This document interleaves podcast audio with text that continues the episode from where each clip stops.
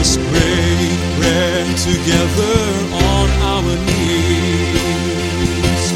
Let us pray, bread together on our knees. When I fall on my knees with my face to the rising sun,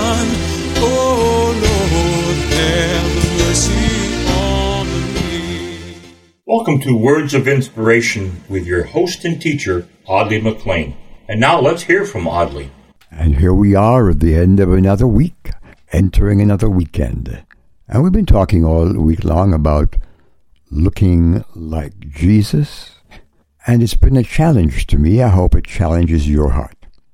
God wants to reproduce the Jesus life through you. Yes, through me.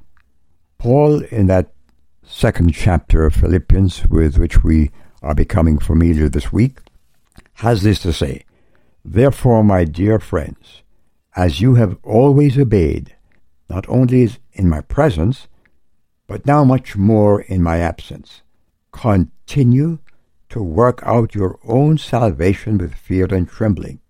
Now, I've heard people say, Well, I'm working at it based on this, working out your own salvation. Oh, no, no, no, no, no. Paul isn't saying that at all. God has already created the basis for your salvation in the death, burial, and resurrection of the Lord Jesus. And he says that we're saved by grace through faith, and that not of yourself or of your own working. The problem with people who think they can work out their own salvation is that they stop short of what the passage says. They're taking a text out of context, in other words. Verse 13 of that same chapter says, For it is God who works in you to will and to act in order to fulfill his good purposes. So, to reflect the personality of the Lord Jesus, we must work at that which God puts in us to work with. And we, earlier in the week, talked about letting this Christ mind be reflected in us, not a self centered, ego centered, boastful attitude, but one of humble submission to the Spirit of God. We cannot imitate the life of Christ. We cannot look like Christ except by the power of the Holy Spirit. That's what Jesus promised us. Now we can go to charm school and dance school and theology school. We can do all these things on the outward, but it is God who works in you by His Holy Spirit. And you can develop the Christ like character. And you'll know when you're getting there because the next verse says, Do everything without grumbling or arguing. Simple test, isn't it? So that may so that you may become blameless and pure, that as children of God, the world will have no fault to find with you.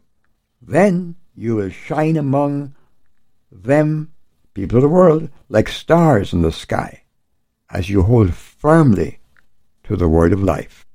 So how will they know when I am truly like Jesus?